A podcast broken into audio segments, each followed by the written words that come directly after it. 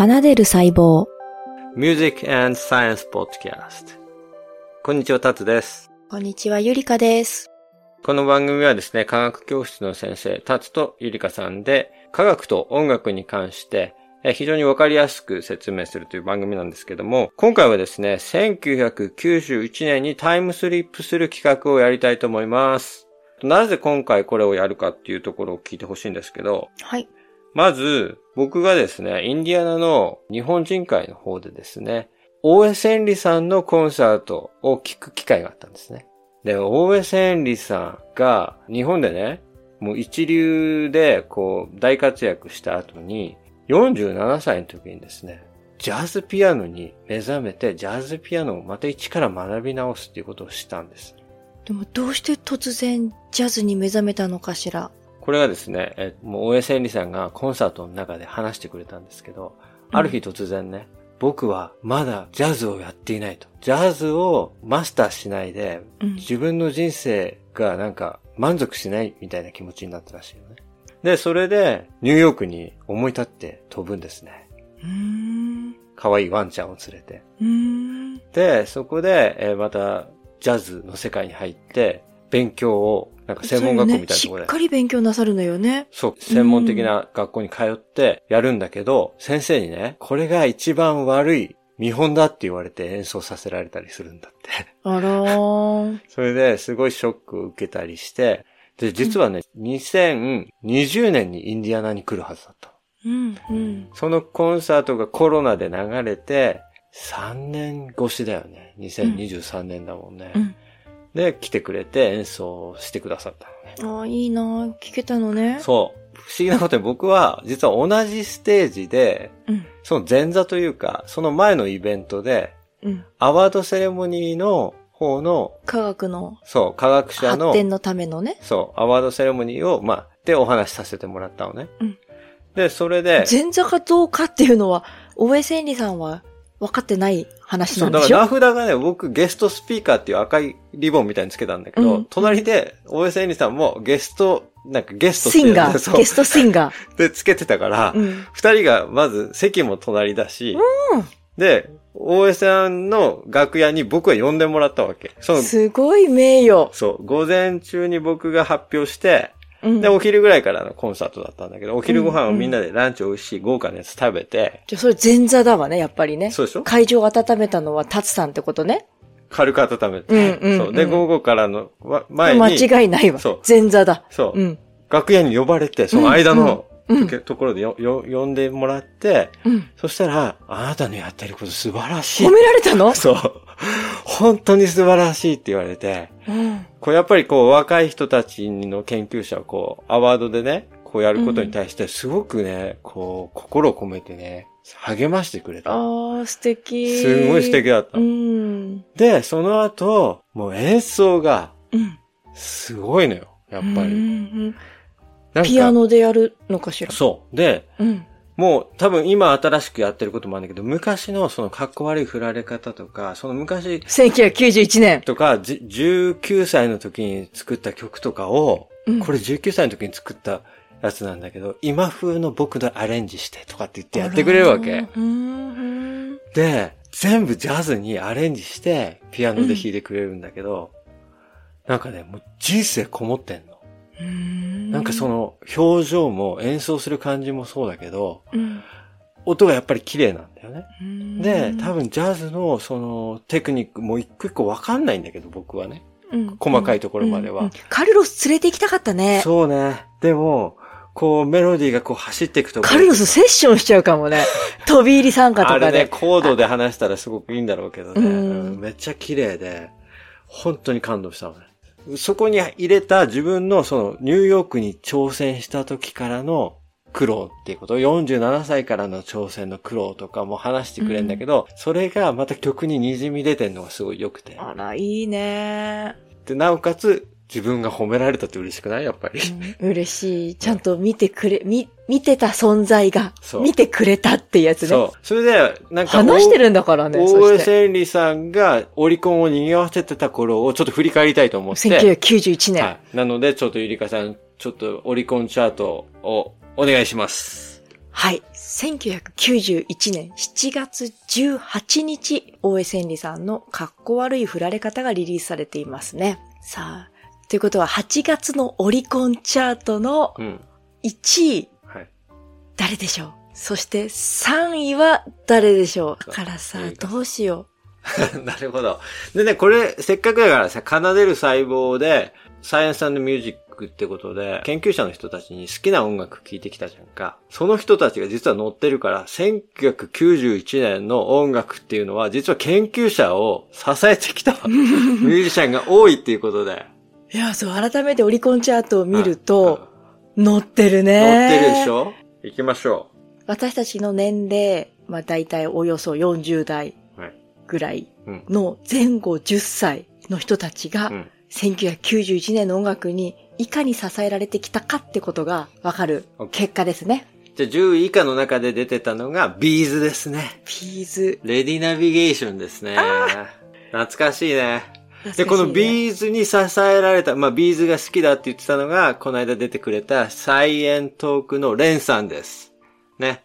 で、カルロスが B'z 会をやろうって言ったんですけど、残念なことに、えー ultra soul もわからなかったっていうオチで、レンさんが、あの、気持ちを高めるために聴く曲は何ですか？ ultra soul です。え、それ誰の曲って聞いちゃったのね聞い。ちゃった、聞いちゃったのね。もうそれ聞いちゃったらもう、レンさんとのね、 B'z 会はね、ないよねっていう話になって。カルロス、ウルトラマンとちょっと confuse しちゃった。そうそう。そうね。はい。あるよね、そういう時ね。じゃあ、トップ10以内入りますか。うん。まあ、ゆりかさん大好きなの9位に出てきましたよ。はい ASKA さんの始まりはいつも雨ね。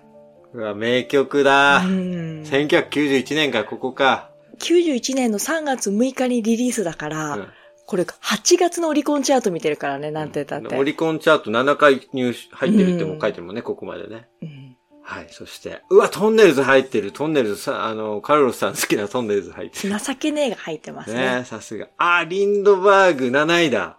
ウィリー・ビン・ラブも、俺 CD 持ってたかもしれないな、これ。うーんうんあ、もう CD 買える年齢になってたわけね。多分ね、中学生ぐらいだからね。ん。いやー、リンドバーグよかったね。うん。はいはいそ。して安定のサザンだよね。うん、サザン入ってますね。そして、第3位に、かっこ悪い振られ方、大江千里さんです。大江千里さん入ってました。いやー、すごいね、やっぱね。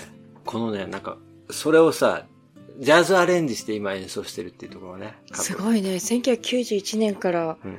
そうやって一つ作ると温めるんだね。ずーっと。幸せなことだね。もうね、会場すごい盛り上がって、やっぱりこの時の青春みたいなのを持ってる人たちが、やっぱ集まるんだと思うんだよね。うん。だから、だって、1991年前後10年ったら、ほ、ほぼ日本国民よ。そうね。で、インディアナっていうのは、あの、日本、日系企業が300社あるから、ホンダ、スバル、トヨタあるでしょ？うん。で、それの関連企業の人たちが、もう、もう、片つ飲んで見てて。片津飲んでみんなスーツ着て、スーツ着て片津飲んで見てた。多分、大江千里さんとしてはもっと盛り上がって動いてほしかったと思うんだけど、うん僕が動いてんのがすげえ目立ってたって後からみんなに言われちゃうぐらい、上司と部下の間に挟まれた。そう。結構みんな真面目だったから、そう。うん。そう、でもね、楽しかった、本当に。いやー、よかった。そして、牧原紀之さんね。に、どんな時も。どんな時もね、これもね、すごいよかった。あの、カルロスさんにコード進行で説明してもらったんだけど、あ、どんな時もも？うん。教えてくれたの？そうこれもね、よかった。うん。やっぱりね、もう前奏からね、新しいのよ。やっぱり。うーん。日本としてはね。海外うんの、あの、要素入ってんだけど。うーん。いやー、そして、堂々の第一位が、チャギアンダースカ、say yes. セイエス会やりましたもんね。めちゃくちゃ盛り上がりました。カルロスさんの卒業スペシャル、本当の最後のね、卒業スペシャルは、セイエスを語る会ね。やりました。3時間、指揮者と、あと研究者が混ざってですね、セイエスを3時間語る会盛り上がったっていうかね、うん意外に沈黙が多かったのよ。っていうのはみんな噛み締めちゃって、こう誰かがこういう時こういう風に思ったんですよとかって、うん意外にものすごく真面目に話しちゃって、うんで、そうするとうーん。で、みんなでね、だってねしみじみセイね。エスがみんなの心に入ってるんだけど、セイエスよりも好きな曲っていうのがあって、みんなセイエスが当たり前すぎて何回も聴いてるから、あ、あの曲ね、みたいになってて、本当にどうスタートしてあのコード進行にかけられた意味とか歌詞の意味とかを改めて指揮者に説明された瞬間に、みんな、そんな曲だったっけ？ってなったよね。いや、あと1991年うが、ん。一気に蘇ったのよ。あの時、こういう風に感じてたっていうことがうん。思い出しちゃったから、みんななんかしみじみ噛み締めてしまって。うんそうなんだ。あのね、セイエスのやってた101回目のプロポーズっていうドラマの時に、集まったメンバーが大体中学生ぐらいだったんだよね。そう、中学生ぐらいからするとあの恋愛ドラマっていうのは自分のことのようには絶対に入れない、うん。ちょっと大音人の人たちがやってるやつで、なんか流行ってるからなんかぼやっと見てたっていう感じなんだろうけど、感受性は高いから、いろんなことを思えてんだよね。多分その、周りのこととか自分がこうだったとか、うん。友達がこうだったとか、あと親ちょっとしがこうだったとか。たフレーズにすごく敏感に反応したりとか、未来を思い描いたりだとか、うん。こうね、すごい意識的に、セイエスっていうのは心のど真ん中にあるものじゃなかったけれども、ど真ん中にあったってことに気づいたわけ、全員が。なんかすごい感受性の深いところにうん。染み込んでたんだよね。そう。そすごい発見だったよう。ねう。ん。いやー、だから、そのセイエスが1位だったんですね、これね。いやだからー。1991年だったんだって思ってね。うん。で、そこから私はチャギアスカに、うん。もう完全にハマったから。はい。えーいや、また、またしみじみなんか言葉を失ってしまいつつあるんだけど、うん僕の心を支えた福山雅治さん出てないじゃん、ここにね。だからここに入れていくと、この翌年にジョードコの CM で、うちらの中学校では缶を後ろから投げて、ま前の前でキャッチしてジョードコっていう人が続出するわけ。ジョードコが、まあめっちゃ流行った時期、すぐに江口さんと福山さんが共演する国民的ドラマ、一つ屋根の下が始まるわけ。うん。で、この一つ屋根の下でアンちゃんと。うん。アンちゃん、なる、チーニーと、アンちゃんのこの二人が巻き起こした一つ屋根の下が僕らが漫才でずっと使ってきた細胞共生説ね。細胞の中に別々の生物、ミトコンドリアとか葉緑体とかが一緒に住んだ、この細胞共生説がミトコンドリアと真核細胞の物語は一つ屋根の下だったっていうところに行き着くっていう話ね。そういうことに持ってきたかったのね。よくわかりました。っていうのが僕らの番組ですって言いたかった。で、すごいのは、この浄土湖を結局は、あの、福山雅治さんと江口洋介さん、共演するのよ。あ、音楽作り合うんだよね。そうそうそうそう、恋をした夜はね、うんすべてがうまくいきそうでってやつで。いいよね。名曲だね。で、一緒に演奏してね。うん。で、あれ最後は浄土湖、バイクの上ですげえキャッチするっていうさ、めっよちゃ面白い。く覚えてるね。めっちゃ面白い CM なんだけど、そう。ーんいや、きっとこれね、覚えててくれると思う。少なくともね、一緒、今回一緒にリレーで回ってるね、試運転管理さんは絶対覚えてると思うから。上どこをしてた江口洋介と、うん。福山さんのね、関係をね。いや、知ってる方多いんじゃないかなと思って、この、ポッドキャスト協会の作った人たちもかなりのポッドキャスターだから。20年とかやってる人だから、ポトフさんとか。だから、そういう方々なんで、すごいよね。そんなに、そんなにできるかなと思って。すごいね。これからしばらく、ちょっとお楽しみに。もう楽しみ。あと、うんレンさんも来て、来てもらったんで、このエマさんに来てもらっていい、ああ、いいうんね。ポッドキャスターのパートナートークを、ゆりかさんとエマさんでやってもあららえば。ー、私も出られるの？嬉しい。エマさんと喋りたいでしょ？喋りたいね。私、モグタンさんともお話ししたことがないのよ。あ、モグタンとも喋りたい？喋りたいよ。マジで？そうぜひ喋ってくださいよ。もう愛に溢れた人だし。えそんなポッドキャスト界のスーパースターと喋られるなんていいのかしら？サイエンスとミュージックがうん1991年でつながって、1991年に聞いたり感じたことがその後の人生の支えになってたってことなのかしら？少なくとも赤木さん、僕らのね、ポッドキャストに来てくれたゲストである福岡工大教授のですね、赤木さんの心を支えたのは、チャゲアスカ。うんそしてさらに、ポッドキャスト界の美のカリスマである、塚の間さんを支えたのも、チャゲアスカだった。うん。この後も面白い番組がいっぱい続きますので、皆さんどうぞ聞いてみてください。